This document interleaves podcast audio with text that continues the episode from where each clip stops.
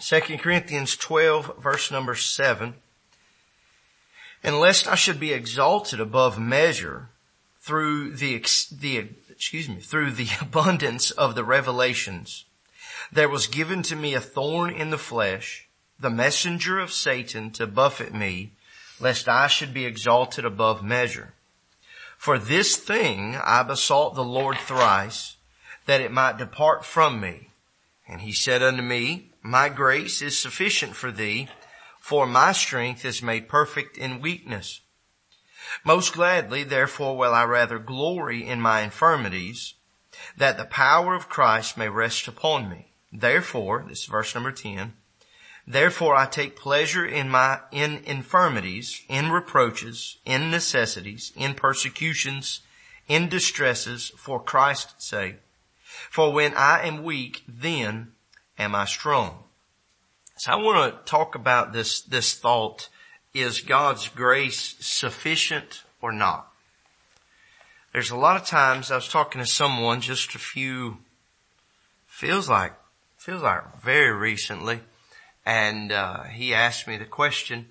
He says, uh, "Do you ever just sit back and thank God for unanswered prayers?" And uh, I said, "Yeah, I do." And we were discussing a certain situation and uh, it, it, was just evident. It was Phil Langston. That's what, who it was. Phil Langston, and he met uh, at Brother Ryan Goins' church. He met a woman that he dated when he was in high school, and he said when she left, after being very cordial, he said, "Do you ever just thank God for unanswered prayers?" And I said, "Yes, sir. I certainly do."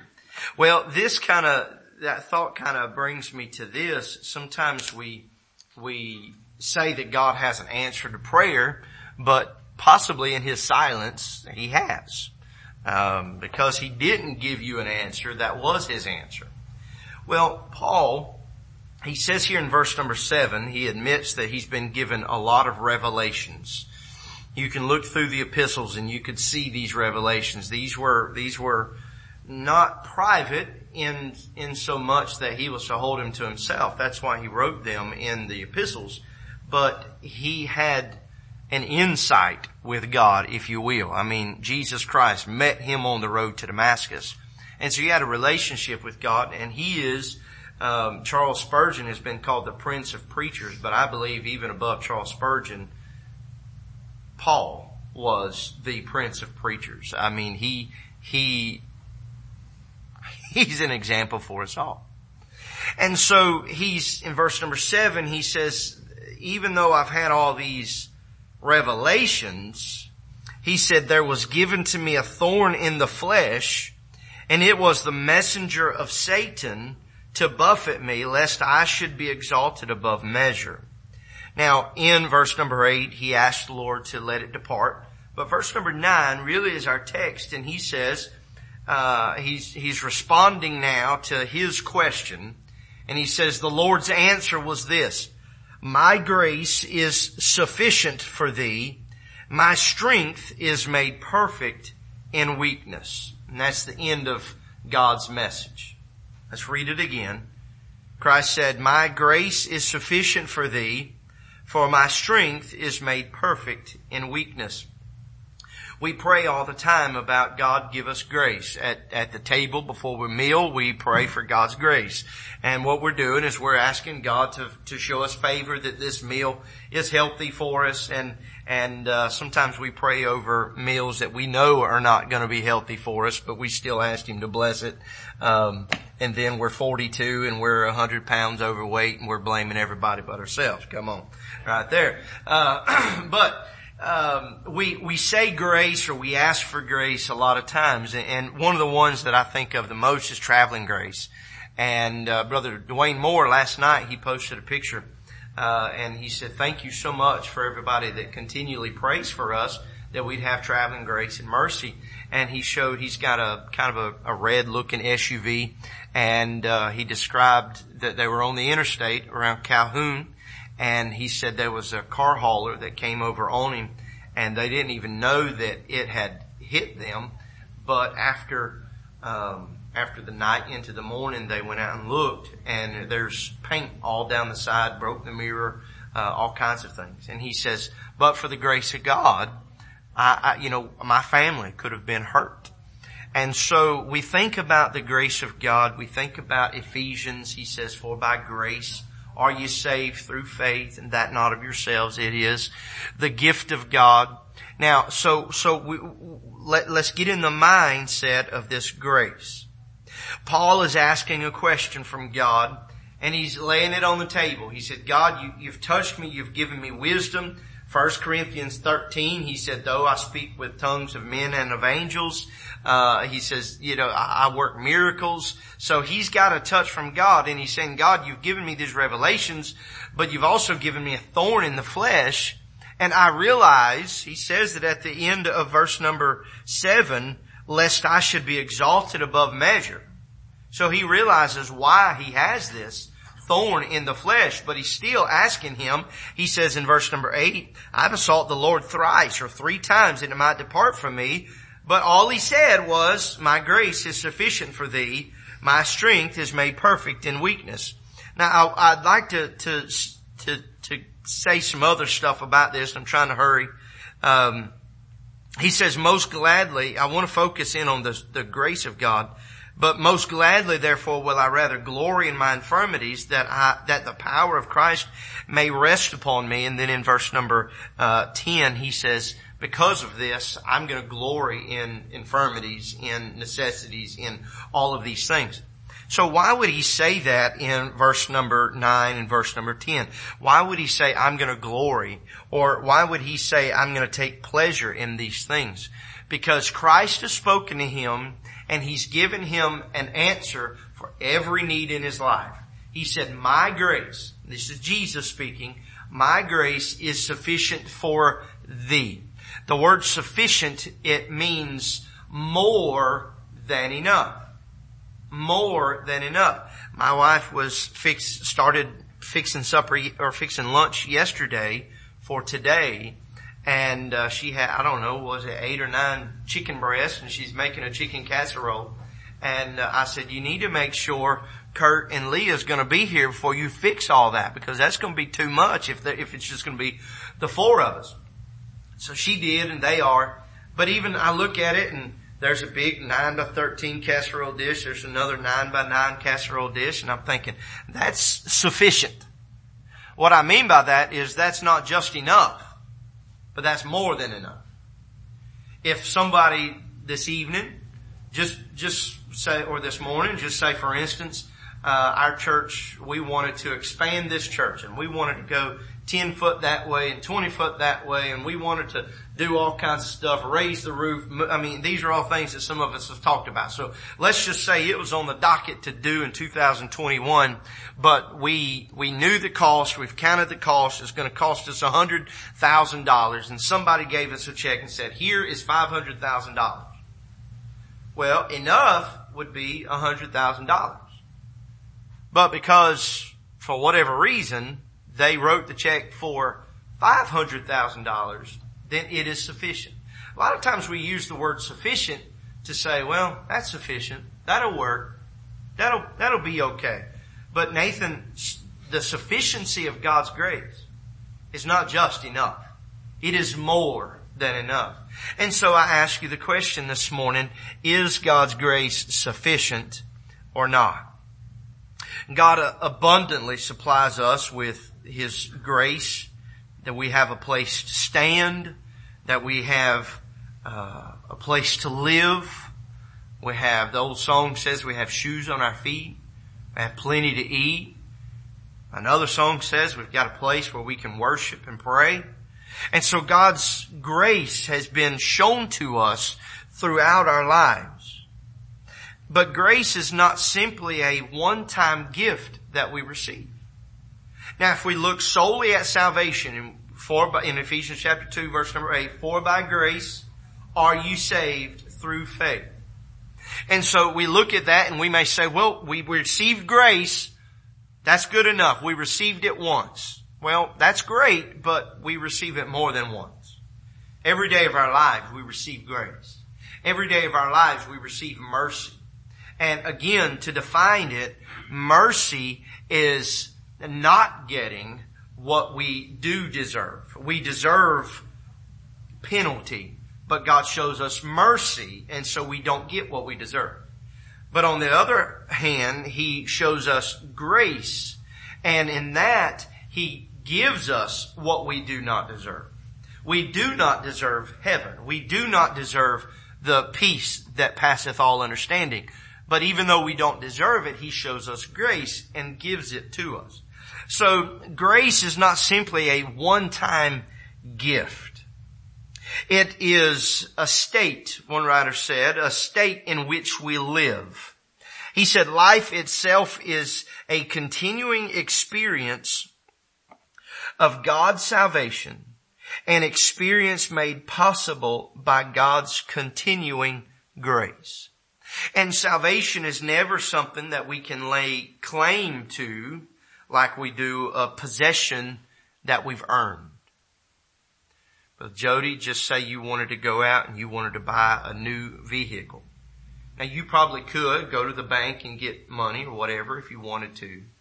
Or you could say, you know what, I'm going to save my money and I'm going to work and I'm going to put up every week and I'm going to put it up until I have enough. I've earned enough to be able to pay for this. That's not what salvation is. Again, salvation is getting what we do not deserve. So grace and salvation is given to one, a people that do not deserve it. But it's not only given, but it's extended throughout all eternity. So every day, every time we sin, guess what? God gives us more grace. Every time we do wrong, God gives us more grace. It's always a a gift. Salvation is always a gift received in grace. So I want to give you just a couple things uh, out of out of the scripture. Let's keep our Bibles open. I want us to see this: is God's grace sufficient or not? God's grace is sufficient to forgive. In Ephesians chapter number one, verse number seven. Ephesians chapter number one, verse number seven in whom we have redemption through his blood, the forgiveness of sins according to the riches of his grace, wherein he hath abounded toward us in all wisdom and prudence. He says that we've been redeemed by his blood, but it says the forgiveness of sins has come according to his riches of grace. So God's grace is not only sufficient, but it says the riches of His grace. Again, it is an evidence that His grace is more than enough. In Romans chapter number 6, verse number 14, Romans chapter number 6 verse number 14. Now, as I was studying this, I was envisioning about 20 people over here and about 20 people over here. So you four people over here and you six people over here, y'all gonna have to work hard, okay? So I want you to do something. This is not usual, but I want you to do it. We're gonna be in Romans chapter number six, verse number 14. Okay? When I read this first statement in verse number 14, I want y'all four to sound like 400 and say amen, okay? Now, when I read the second statement, you that are over on this side, I want y'all to say amen real loud. Okay? So here we go. Romans chapter number six, verse number 14. For sin shall not have dominion over you. Amen. I'll take it. Alright, here, here's the next one.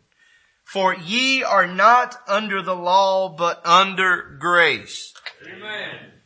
All right, y'all win the cookie on this side. So I'm going to read it again. You don't have to repeat me, but it says, for sin shall not have dominion over you. That really ought to get us excited. Sin does not have to have dominion over you. For ye are not under the law, but under grace. He asks a question, what then? Or if I could say it like this, what next? What's, what's, what next? He says, he's asking this question, shall we sin because we're not under the law, but under grace? And he answers his own question. God forbid. God forbid. Let's look at verse number 16. Know ye not that to whom ye yield yourselves servants to obey, his servants ye are to whom ye obey, whether of sin unto death or of obedience unto righteousness. So he asks the question. Since we're not under the law, but we're under grace, do we have the right? Do we have the, the, um, what's, what's the, right to sin? The, the, the, um, license to sin? He says, God forbid.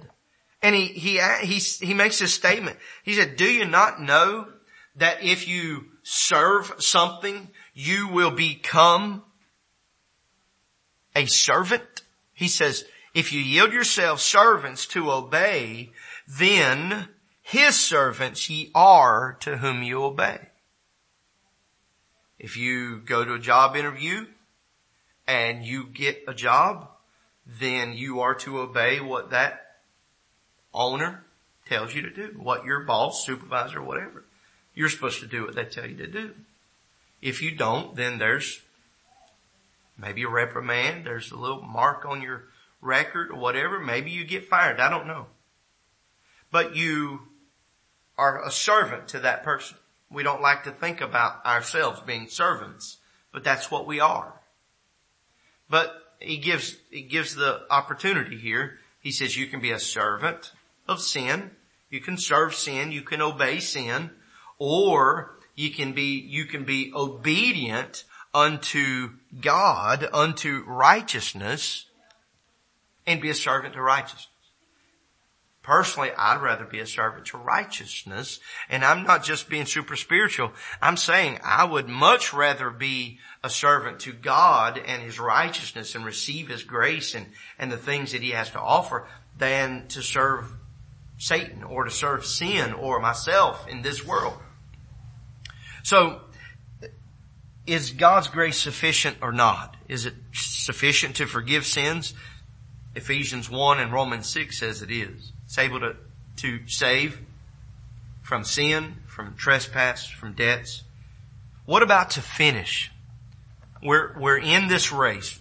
Paul said we're in a race. He says, I have fought a good fight. I finished my course. Okay? So we, we know that we're in a race. 1 Corinthians chapter number 15, 1 Corinthians 15 verse number 10. He says, but by the grace of God, I am what I am. And His grace, which was bestowed upon me, was not in vain, but I labored more abundantly than they all. Yet not I, but the grace of God which was in me, or which was with me, excuse me. So is God's grace sufficient or not to finish? He says here, he says, I have labored because of grace. I've labored more abundantly. He said, and it wasn't of myself, but it was because of the grace that was with me or upon me. And so to finish this course that we have, to finish this race that we have. God's grace gives us power, it gives us stamina, and it gives us perseverance. When we think of power, we think of fuel. God's grace is what makes us continue on. When we think of stamina, we think of maybe to finish a race, to finish an act, to finish work, to whatever it may be. We need the stamina to make it through the day. It's God's grace that allows us to do that. Monday, excuse me, Tuesday, uh, Braylon and Ashlyn and myself, we started trying to run again. And so we're starting off slow and we're just, we're walking for a few minutes and then running and then we're walking and running. We do that a few times. And um, uh, none of us are used to it, and so it's difficult for all of us. But one of my girls is just really having a, a very hard time at it. And immediately the tears want to come. She wants to stop. She wants to go back.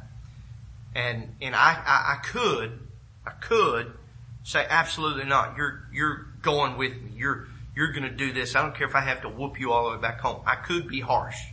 Or I could say, listen, you made it through that one. Now, we've got three more runs to go. Just keep it up. Run slower if you have to, but don't quit. I'm right here. You can see me. Just catch up to me when you can. And I could begin to encourage her to do these things. What that's doing on my part, it's showing grace to her. And it's saying it's not all bad to get out here and run this race. And folks, the world would have you to believe that this race that we're in, it's not really amounting to anything. But can I tell you that it's leading somewhere? It's leading to a heavenly home.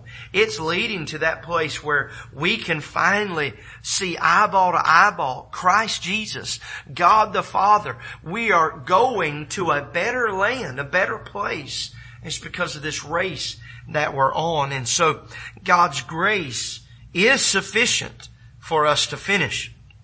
We spoke about perseverance in 2 Timothy chapter number 2 verse number 1. He says, Thou therefore, my son, be strong in the grace that is in Christ Jesus. Again, here's this grace. And it's giving us things that we do not deserve. And Paul tells Timothy, my son, be thou encouraged. Be thou strengthened. What did he say? Be thou strong in the grace of Christ Jesus. So next we see that he, his grace is sufficient to frame our way to heaven, to give us a way to heaven, if you will. In Ephesians chapter number two, let's go back to Ephesians. We were just there a little bit ago. Ephesians chapter number two, verse number eight and nine. We've quoted this verse a few times. For by grace are ye saved through faith. And that not of yourselves, it is the gift of God, not of works, lest any man should boast. So, is God's grace sufficient or not to frame our way to heaven? Can we get to heaven by the grace of God? Well, let's look again. He says there in verse number one of chapter number two, and you hath he quickened who were dead in trespasses and sins. This grace has made us alive. Okay? We were dead, but he quickened us. He says there in verse number uh, five, he says, when you were dead in sins, he hath quickened us together. Verse number six, by this grace, he says, He hath raised us up together and made us sit together in heavenly places that in ages to come He might show the exceeding riches, that's the abundance, the more than enough of His grace in His kindness toward us through Christ Jesus. And then we come back to that verse number eight.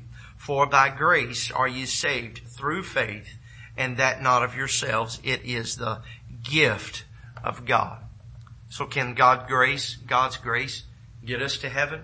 I believe so. I believe He made us alive. He made us to sit together in heavenly places even while we were here on earth.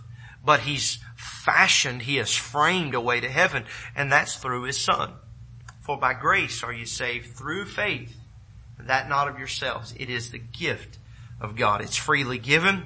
It is a gift of God and I believe going back to it not being something that we can earn, I believe this clearly shows that, that we can't work our way to heaven. We can't just do good acts and go to heaven. Jesus said there in Matthew, he says, many shall say unto me, Lord, Lord, have we not done many wonderful works in thy name? Jesus responds, depart from me, ye that work iniquity, I never knew you. So no matter how good-hearted someone is, if they don't have that grace given to them by God and they don't trust in the blood of Christ, then they are going to hear those fateful words, depart from me, ye that work iniquity. And then last, I'll give you this and then I'll give you a short uh, illustration. Uh, is God's grace sufficient or not to furnish our needs? Let's go back to our text, 2 Corinthians chapter number uh, 12, verse number 9. And he said, My grace is sufficient for thee, for my strength is made perfect in weakness. Most gladly, therefore, will I rather glory in my infirmities that the power of Christ may rest upon me. Is God's grace sufficient to furnish our needs? Well, we look at this and we see that he says, I will glory in my infirmities that the power of Christ may rest upon me.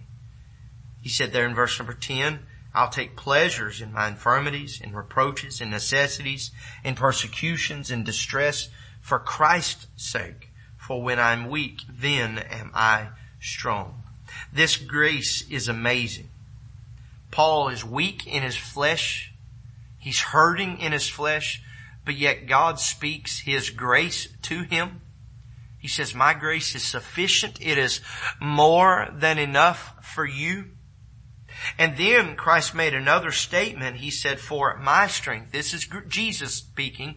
He said, my strength is made perfect in weakness, not in Christ's weakness, but in our weakness. That's when God's grace is seen the most.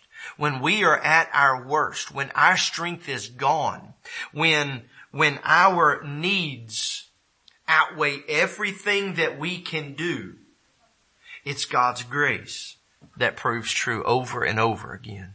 We sing the song, Amazing Grace, how sweet the sound. You see, God's grace is amazing. God's grace is unmerited. We didn't deserve God's grace. But I'll say this, God's grace is all we need. Our president has, has given the country what do you call those stimulus checks? And they've done all kinds of different things. And in essence, what they've done is they've empowered people not to provide for themselves. In essence, some folks have needed it and, and they've, they've been able to use it to, to truly pay bills. Some folks have bought TVs and they've bought all kinds of stuff and they've just, you know, frivolously, frivolously used it. That's not what we're talking about. We're talking about something eternal. God's grace is all I need. Would it be great for somebody to make a deposit in my bank account today? Absolutely. It'd be wonderful. But more than that, I've got to have, I need, I need the grace of God every day in every decision that I make, in every check that I write, and every time that I embrace my wife, I need God's grace. Cause without it, there's no telling where we would be. I'm going to give you this illustration and we'll be done. and again, I ask this question, is God's grace sufficient or not? There was a young man, he was employed by this company and he began to misappropriate some money. And in doing that, he was discovered and he was asked to report to the main office where the owner of the company was and he, he thought he was caught. He thought everything was going to end. His whole, his whole career, if you will, flashed before his eyes. As he knocked on the door and he opened it, his boss, the owner of this company, asked him to sit down. And he began to bring up all the things that have happened and he asked, are you guilty? And he said, yes, sir, I'm guilty. At that point, he says, if I keep you in your present capacity, can I trust you in the future? Now, Brother Jody, if somebody had sold thousands of dollars from you, would you have said, hey, if I keep you on, can I trust you again? Maybe, maybe not. Maybe hundreds of dollars, maybe. Thousands of dollars, the likelihood gets a little bit less. By hundreds of thousands of dollars, it's very, very unlikely we're going to keep them on. But he says, if I keep you in your present capacity, can I trust you? He says, oh yes, sir, I, I, you surely can. He said, I have learned my lessons. The guilt has just eaten me up this man said, I, I am not going to press charges. And you can continue in your present responsibility. But he said, there's one thing you need to know. He said, you're the second person to do this. The young man said, I don't understand. What, what are you, what are you talking about? He said, you're the second person to succumb to temptation. He said, I was the first. And he said, the same grace that was offered to me, I now offer it to you. This man is now the owner of the company. When he was just an employee, he did something dishonest, but grace was extended. Now he's in a place where he too can extend grace. You and I are in a place where we can extend grace. But I want us to know, even when we are wrong, when we have done God wrong, we may not have stolen financially from God, but we've, we've done something. Just know that God is still willing to give us grace. Let's pray.